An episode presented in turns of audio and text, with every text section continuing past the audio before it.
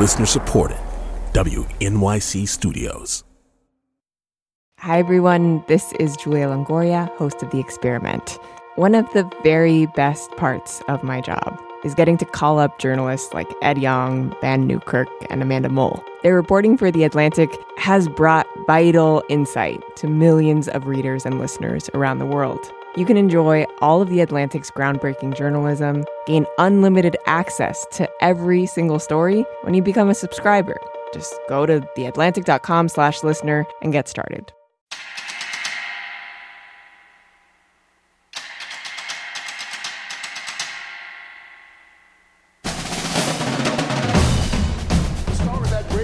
From the Supreme Court on this Monday morning. A rare, unanimous decision. A decision involving money, sports, and power that could be a game changer for student athletes across the country. Supreme Court decision could change college sports as we know them today. So I, I called you because the Supreme Court made this historic decision about college sports. And I was told that Adam Harris is the person to call about this. why, why is that? Why do you think that is? So I've covered education for several years, and before that, I was a college athlete myself. You were. What what did you play? I played basketball. Atlantic staff writer Adam Harris did not always dream of being a journalist. I mean, my ultimate goal, of course, I was born in San Antonio, so I wanted to be the starting point guard for the Spurs. Hmm. the, the moment I, I knew that I was a Spurs fan was the Memorial Day Miracle, which, if you don't live in San Antonio, you probably are like, Memorial Day Miracle, what is that? Duncan, Elliott, Robinson, and Kerr on the floor. So the Memorial Day Miracle, they're playing the Portland Trailblazers. Sean Elliott catches the ball tiptoeing near the three point line. He turns, hand in his face. I remember the call Elliott, he fires the three, and he hits it.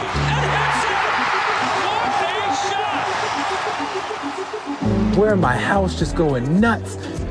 We beat the Knicks in the finals. Me and my family get in the car. We drive downtown. We're honking our horns. Everybody's flying their Spurs flags with the Fiesta colors. Like folks are in the street just chanting and cheering. We went to HEB because HEB was selling commemorative copies of the championship newspapers of the San Antonio Express News. Um, What's HEB? HEB. HEB is the best grocery store in the country. Um, Sorry, that's Publix. I don't know what you're talking about. Yeah. Anyway, I don't know. I've, I've loved the Spurs and basketball ever since.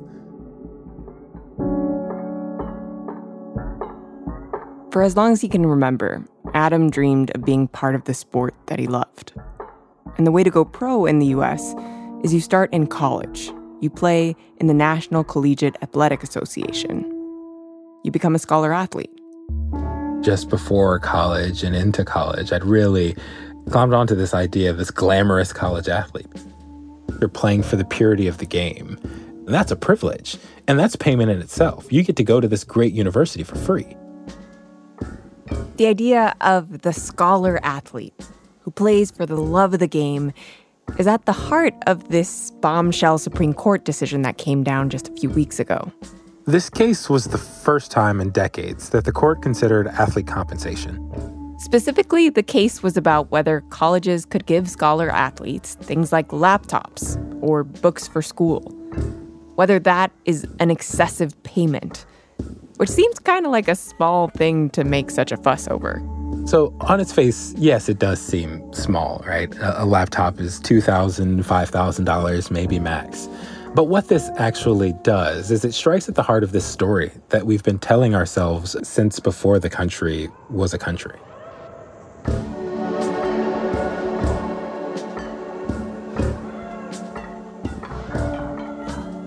This week, Atlantic writer Adam Harris traces the lineage of a big, beautiful story that's been repeated over and over about sports in our country. It's the idea that college athletes are amateurs. They play purely for the love of the game. I mean, the love of the game is such a powerful force. But I think over time I realized that can kind of blind you to a lot of the injustice lying just beneath the surface. And he explains how this seemingly small Supreme Court decision is about something much bigger. I'm Julia Longoria. This is The Experiment.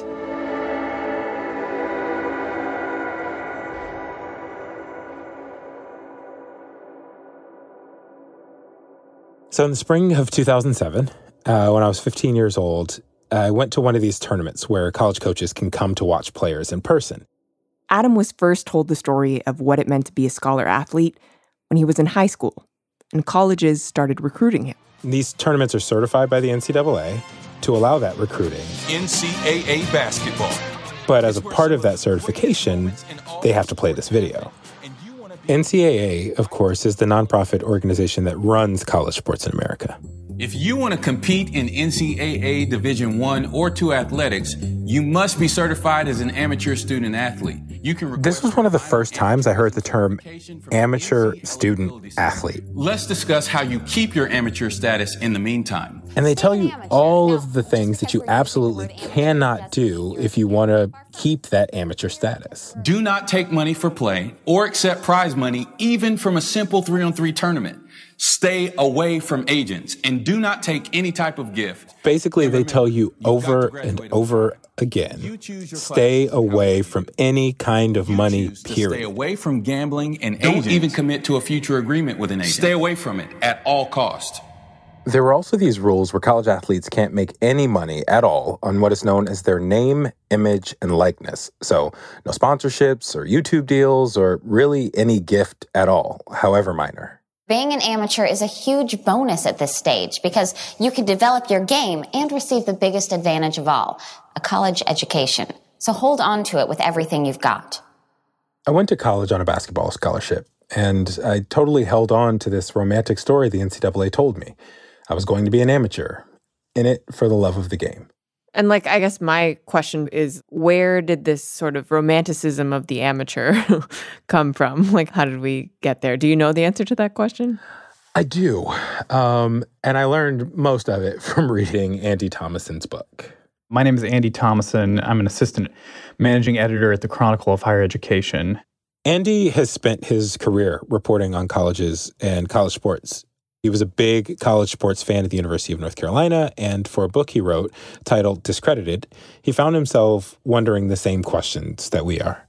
I had to go way back uh, into the history of college sports to try and figure out why do we call this system amateurism? Why does the NCAA call it amateurism? Amateurism, as we know it, has its first roots in England. The earliest colleges in America, you're thinking Harvard, you're thinking Yale, um, that sprung up very quickly after America's founding, they looked to England for inspiration. And what amateurism in England meant was essentially an affirmation of the gentleman life of leisure. Societal elites had this idea that it's better to be good at a bunch of things, to, to just be a jack of all trades, to, to dabble, right, than to be good at a single thing. Because to be good at a single thing would be not amateur, it would be professional. You get paid to do one thing. It's easy to imagine how at Harvard and Yale in the 1800s, college sports was a leisurely activity by the landed white men who would grow up to be congressmen and presidents. The Ivy League literally refers to that leisurely sports league they played in. But as the country changed, so did college sports. After the Civil War, you had urbanization. A bunch of people moved to cities. You have the birth of mass media in the form of newspapers. And meanwhile, of course, more colleges are popping up across the country thanks to land grant colleges. It sent colleges to places that were heretofore remote, to Auburn, to Ames. Imagine you were living in a remote part of America, and imagine that there is a college that sprung up, and now there is a thing to do and it is to go to the field and watch the kids play football. So now the audience for college sports wasn't just the alumni of Harvard and Yale, it was everyone in America. All of a sudden, there's now a market. Money entered college sports. Players are getting enticed to come to colleges to play football, to play baseball, um, by under the table gifts, by outright payments, by jobs. It was really unregulated, and everybody knew that money changed hands under the table. There was this very seedy landscape. College sports, this earnest, pure thing played by amateurs, was now flooded with corrupt, moneyed interests. The whole idea of sports is an even playing field, that on any given day, any team could win. But with more money at stake, gamblers and boosters would pay for the best players. Colleges would bring in fake students as ringers. Teams would intentionally injure opposing players. It was a mess. Enter the NCAA. It had been around for a while and was started to keep players safe. And in the 1940s, it declared amateurs can make no money at all, not one penny, not even academic scholarships. One of the problems was people love sports and they love their alma mater. So you had alumni who were like, no, this is ridiculous. Why should I be prohibited from enticing a good kid to come play football at the campus that I love? On top of that, by this point, colleges across the country were making a lot of money off of sports, and they wanted to recruit the best athletes to their school. So by 1957, the NCAA made a change and said essentially, just kidding, scholarships are okay, but we're going to be very, very careful about anything else that could be construed as payment. It's pure doublespeak. The NCAA was created to protect students. And the story they told for decades was the way to protect students is to ban money and preserve this English idea of the amateur.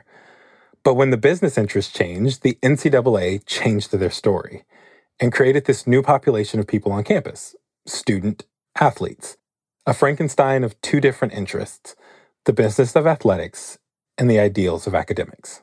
Remember, your college education is the most valuable thing you can achieve as an NCAA student athlete.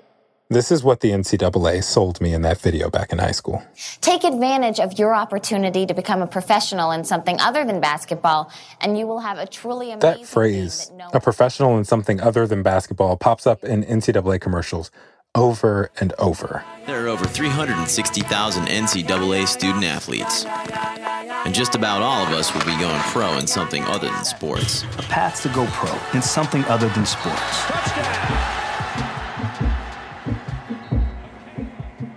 What they were saying to me was look, you're not going to be the starting point guard for the Spurs. And that's okay. A lot of people aren't the starting point guard for the Spurs but you're going to use your college degree for something else. You can become a lawyer and become a doctor. And that was the student athlete deal the NCAA was offering. They were saying, look, you're not going to get paid in money, you'll get paid in something more valuable in a profession.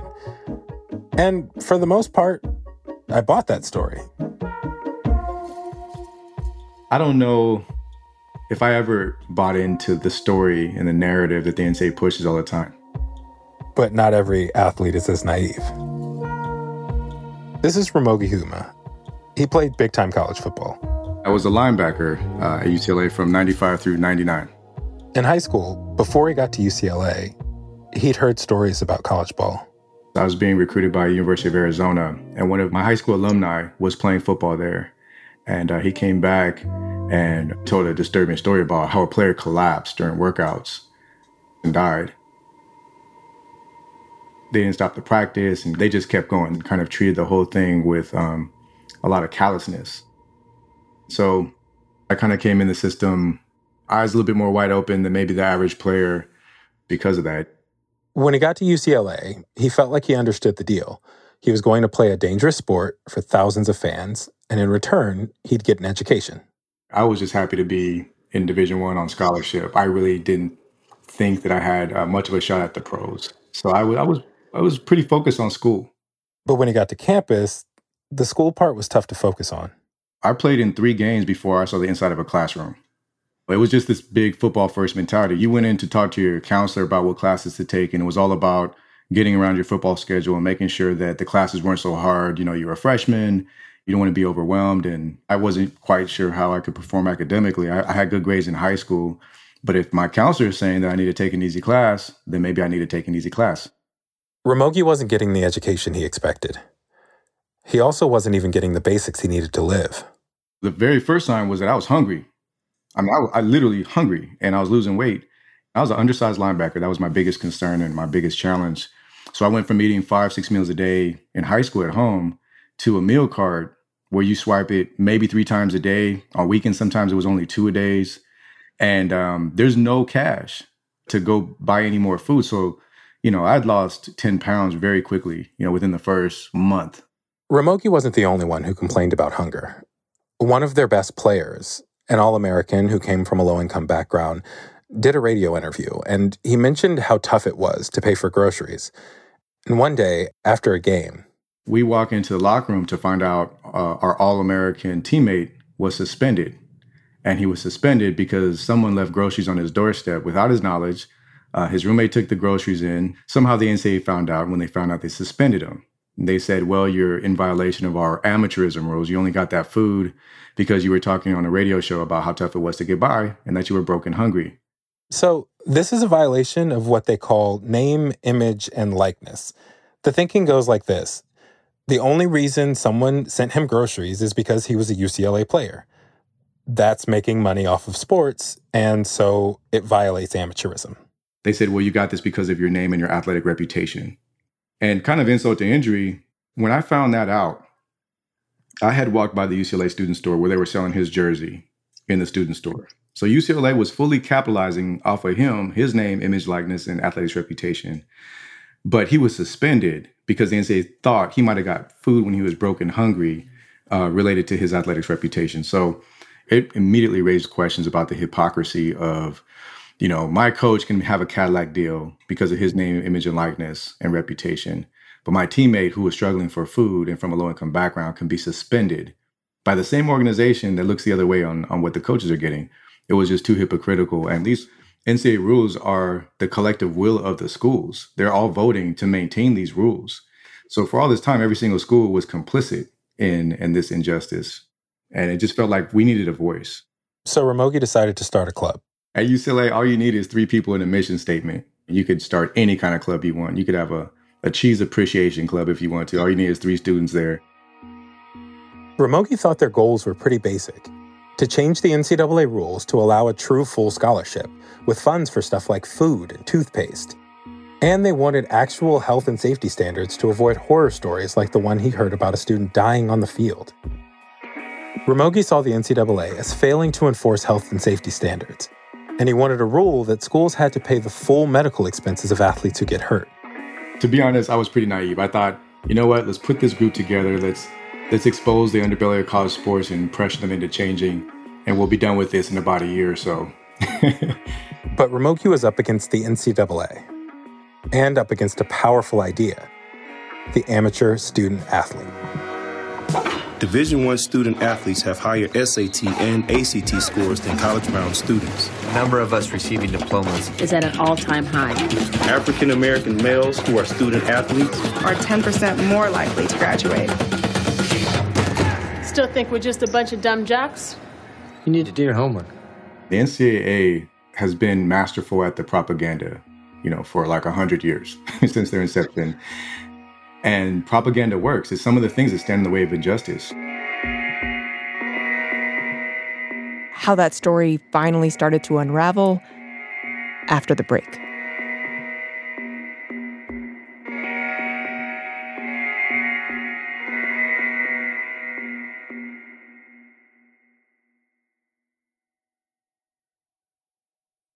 Hi, everyone. This is Julia Longoria, host of The Experiment. One of the very best parts of my job is getting to call up journalists like Ed Yong, Vann Newkirk, and Amanda Mull. Their reporting for The Atlantic has brought vital insight to millions of readers and listeners around the world. You can enjoy all of The Atlantic's groundbreaking journalism, gain unlimited access to every single story when you become a subscriber.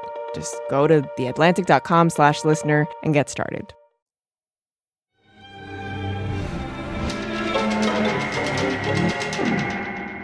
I'm Julia Longoria. This is The Experiment, and we are back with a story about college sports from Atlantic staff writer Adam Harris. By the time I was watching basketball around 2000, the NCAA had gotten really good at selling the story of the college athlete. And the sort of case study, the proof of this story they were selling, came in the form of the University of North Carolina Tar Heels. UNC was known for college sports. Its basketball team won seven national championships, and it promoted its players as these paragons of teamwork, honesty, and excellence. When people turned on their TVs and watched UNC basketball, they saw teamwork. They saw Michael Jordan. That's education journalist Andy Thomason again. We're going for a game winning shot. Jordan, Michael Jordan. And North Carolina has won the 1982 NCAA championship. Top notch teams alongside excellent academics. That's been the foundation of UNC's national reputation. UNC coaches and leadership would talk endlessly about how its athletes were first and foremost scholars, how they got the very best education and played the very best sports at the same time. Graduation rate was over 98%. It was hard to make the case that players couldn't manage full time athletics and a full time education at the same time because look at people like Michael Jordan. Look at UNC. They have a near 100% graduation rate. Okay, so if this ultra successful team can do what it's doing, then amateurs are real, right? Amateurs are real. The story of how that myth was undone has an unlikely protagonist. First, could you introduce yourself? Sure. My name is Mary Willingham, and I'm a teacher, a reading specialist. Uh, once upon a time, I worked at the University of North Carolina, and I still love, love the university, even though they don't love me back. Mary has always been a bit of a rebel. I've always spent time in, in trouble. I'm a middle child. I mean, you know, we just like to stir things up. So I grew up with two brothers, and I would say my prayers at night that, like, please, Lord, don't let the boys make the all star team this year because I can't sit through any more of these baseball games. So I'm not really a big sports person at all. Her gateway to sports came late in life through teaching.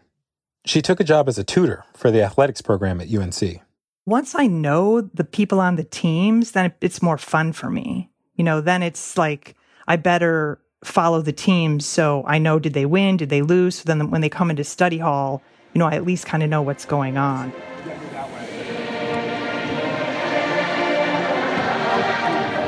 Can you explain what that atmosphere was like at the games? I mean, game days are spectacular people were so happy, cheering, dancing. Their faces are painted in Carolina blue, and they're wearing all these crazy Carolina blue headdresses and, and outfits.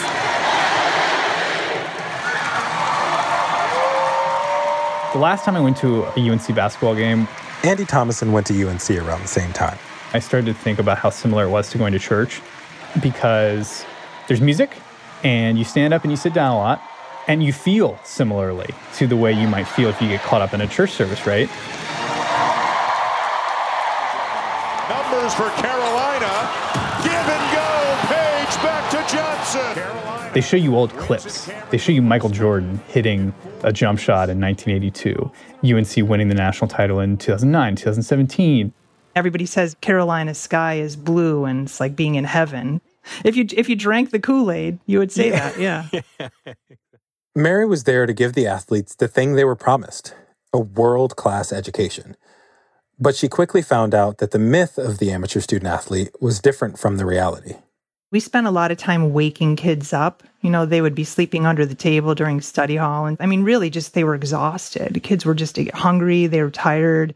She realized that the education part of the deal had to be squeezed in between games and workouts for me, it was always just trying to catch the students, you know, 20 minutes here, 20 minutes there, 30 minutes here. And instead of real learning, it was more like she was giving them hacks just to get through. For example, if you're taking a multiple choice test and you're really not good at multiple choice, 70% of the time, the longest answer is correct. Hmm. Who knew that, right? It all seemed a little absurd to her. I had all these questions in my mind about the why. You know, why are we doing it this way? Why can't you just go to school part time or go to school later? Because it doesn't seem right. Like I, I couldn't have done it. I did feel sympathy all the time for the athletes. They knew that. They probably played off of that a little bit, but that's okay. that's okay. I can own that. I can own that. Yeah. So. Yeah. And as she tutored the scholar athletes, she got an education herself in the rules of college sports. The NCAA is like a book of riddles to me. So, you know, riddle me this. You know, you can have this, but you can't have that. For example, I had a football player who needed to have his tonsils out. I broke protocol by taking him to the surgery, waiting for him, driving him back. And a women's basketball player who had cancer, she would call me and she needed some help bringing her food. By NCAA rules, she was allowed to give students water and fruit, but not a sandwich. If students were in the pipeline to have cognitive or psychological testing, I was not allowed to drive them the mile and a half to, to have that appointment. And the, the bus didn't go there. And I drove them. Sometimes the kids drove my car. I mean, that's totally breaking the rules. That just didn't make any sense to me. Like you're saying they have to do these tests in order to get these accommodations, but then you're saying you can't provide them transportation. Early on, she kind of rolled her eyes at the Book of Riddles and helped students however she wanted to. I had probably been there for maybe a semester and a half, not very long. Until one day, she was talking to a women's basketball player. In the hallway, right outside my original office, and I knew she was not very strong with reading. And she was sent to me to look at this paper that she was turning in to an African American studies course. And so I just asked her about the course and she said, "Oh yeah, we don't really go to class. We just have to we just get this prompt and we turn in these papers at the end of the semester." The student told her these classes were called paper classes, meaning there weren't lectures or meetings. All the student had to do was turn in a single essay at the end of the course and they'd get credit. Most often they were history prompts about slavery, about maybe the Great Migration. And many times, students weren't even writing the essays themselves. They were recycling the same papers over and over, just changing the name to their name.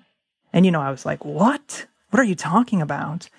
I thought, well, you know, if I just tell them what I'm seeing, if I just tell the authorities here, my boss and his boss and the head of admissions and some deans, if I just tell them how I think it could be fixed, they'll just do it because that would be the Carolina way to do the right thing. So she went straight to her supervisor's office. I said, What is this all about? This paper, I'm holding the paper, this paper is not okay. And she wasn't even surprised. She didn't even look upset or, you know, it was just this very calm way to say to me, Yeah, I mean, that's. That's what they do over in African American studies to help us out. And it's a not a good idea and just don't go there. Just don't look at the papers, don't have anything to do with it, just stay clear of all of that. Pretty much I just did what she told me to do. I always felt that the athletes were getting such a bad deal because in exchange for their talent, we've promised them a world class education so that they can go to graduation and have their moms there and have their families there and be joyful. And then always have a backup plan in case their athletic abilities didn't pay out to play professional ball, which 99% of the time it doesn't. It was just crushing that we weren't providing them with what we were promising them in any way, shape, or form. And now I'm part of it. Now I'm part of the corruption.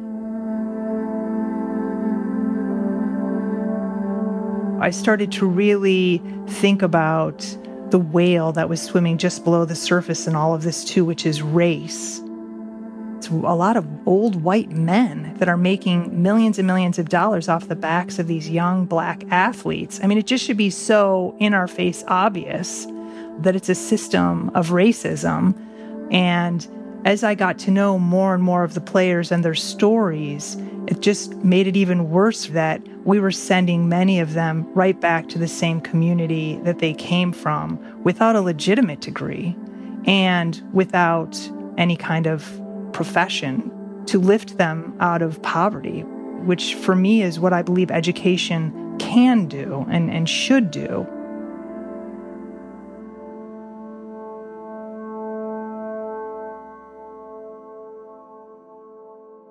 I hung in there for a pretty long time because I was really brainwashed by people around me that like having a job at the university was the greatest thing in the world. And it took me a good five, five and a half, probably close to six years before I just said, I can't do this anymore. This is, hands down, the largest academic fraud scandal in the history of college sports. The level of academic fraud is nothing short of stunning. 3,000 students, many of them big time college athletes, over the course of almost 20 years, getting good grades in classes that didn't this exist. Is a historic moment for North Carolina, I think, for college sports. And obviously for the NCAA, if they don't come down hard. In 2010, Mary got in touch with an investigative reporter and helped reveal the story of a massive scandal, a cover up by the university that made national news. I just saw them lying. And I thought, well, this is a great opportunity to say the truth, be honest, and then fix what's broken. Last week, UNC has insisted that it does not believe this whistleblower, Mary The university demoted her. She filed a lawsuit on Monday saying UNC attacked her character and retaliated against her for blowing the whistle to Willingham CNN. has also received death threats, and so it's not surprising that some of the people that we've talked to in the last few days haven't wanted CNN to use their names. But I had death threats and hate mail, and, and it was very uncomfortable to be on campus. I stuck around till 2014. I stuck around for a couple years after all of this, and I was very disliked.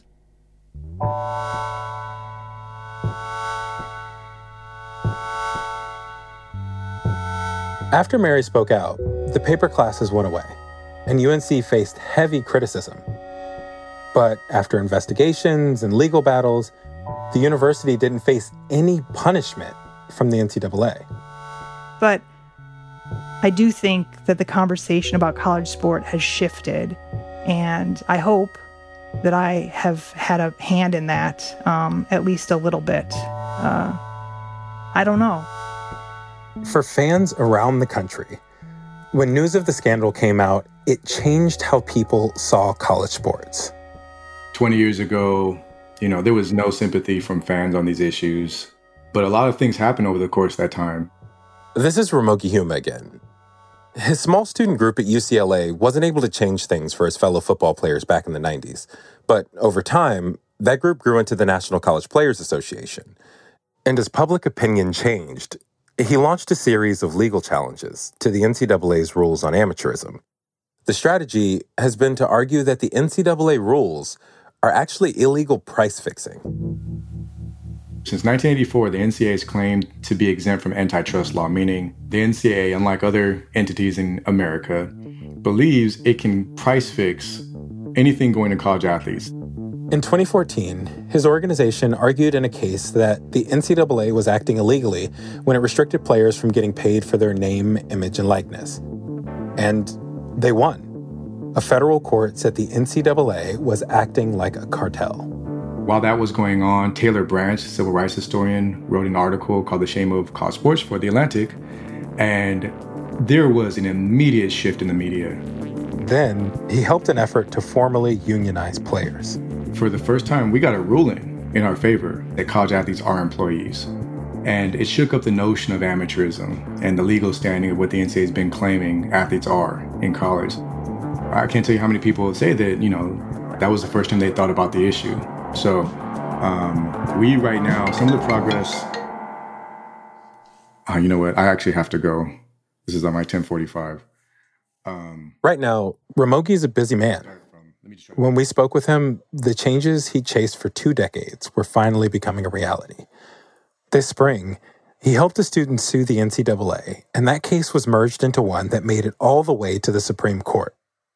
The suit was basically about laptops, but really, it was about challenging this whole idea of amateurism the idea that colleges don't need to or can't pay uh, players. Start from the idea that the antitrust laws should not be a cover for exploitation of the student athletes. There was a 9 0 decision, and Justice Brett Kavanaugh said nowhere else in America can businesses get away with agreeing not to pay their workers a fair market rate on the theory that their product is defined by not paying their workers a fair market rate. This was a major victory at the Supreme Court.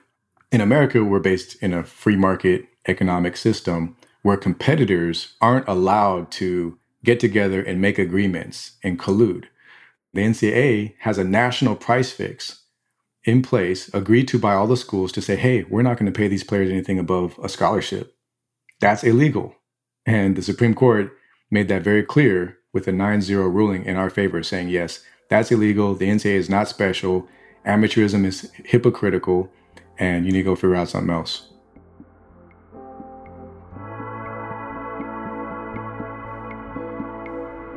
Days after the decision came down, the NCAA passed a rule that they're going to suspend amateurism when it comes to the name, image, and likeness of players.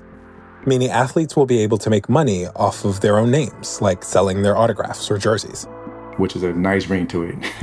That's the sound of justice, suspending amateurism when it comes to name, image, and likeness, and basically walking away from its restrictions and letting the schools decide how they want to deal with name, image, and likeness. Now that is America schools deciding on their own, competitors not colluding and harming other people in the process. It's almost unsettling. In some ways, we're crossing a threshold right now that I know are, are pretty much irreversible. You, know, you can't put the toothpaste back in the tube, which is a good thing, because that tube is a prison for college athletes, economically and otherwise. But my guard is not down at all. To me, it feels like maybe the third quarter you know, of a game.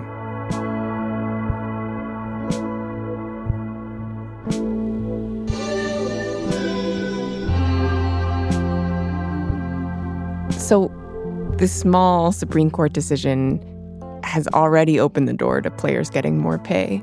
I wonder, Adam, if we keep on this path, continuing to like let go of this story of the amateur, where do you think college sports is headed? Well, there are a couple of directions that folks advocate, right? Some people are pushing for players to be employees, much like regular campus employees, that education is a benefit that they can receive.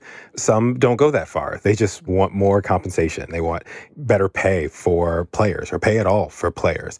Um, the Supreme Court kind of opened this door to potentially new problems as well.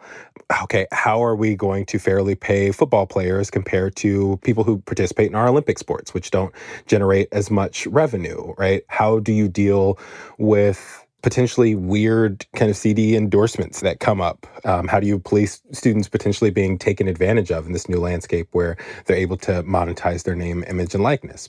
But ultimately, eh, sort of at the end of the day, this is about people being paid for the work that they do.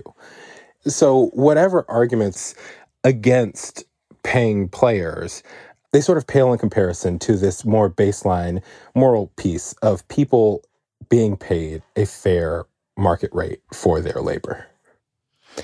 How come you never went pro? I take it you're not currently the starting point guard for the Spurs. So, so how did that happen? Not yet. Um, so after, you know, all of my training in high school during the summers, uh, you know, none of it can sort of prepare you for how hard it is to be a college athlete. And when I first went to college, I, I basically had three full time jobs because I was a student, I was an athlete, and I was also working a, a part time job in the theater department to help supplement my scholarship. And so I had to pick, right? I, I, had to choose which of those I was going to do. It's like, you know, those memes where it's like, pick one, your time, your fun, or um, your school, right? I actually had to pick two of them. And I chose school and the one that was going to pay me. And so I was able to keep a job basically throughout college. And I, I think maybe we're in a place where student athletes no longer have to make that choice.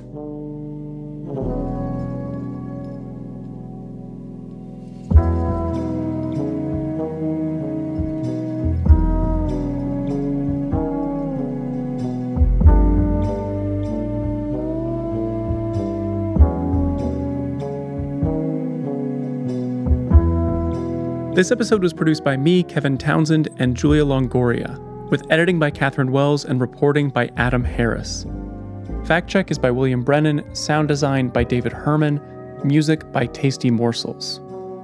Our team also includes Tracy Hunt, Gabrielle Berbey, Emily Botein, and Natalia Ramirez.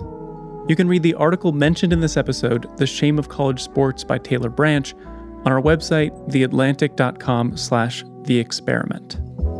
If you enjoyed this episode, please be sure to rate and review us in Apple Podcasts or wherever you listen. The Experiment is a co production of The Atlantic and WNYC Studios. Thanks for listening.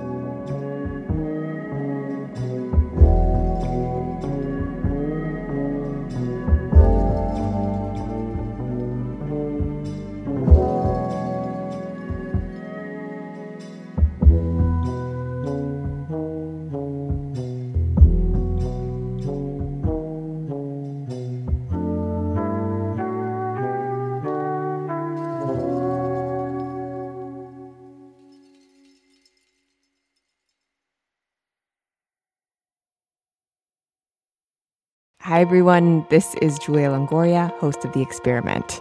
One of the very best parts of my job is getting to call up journalists like Ed Yong, Vann Newkirk, and Amanda Mull. Their reporting for The Atlantic has brought vital insight to millions of readers and listeners around the world. You can enjoy all of The Atlantic's groundbreaking journalism, gain unlimited access to every single story when you become a subscriber. Just go to theatlantic.com slash listener and get started.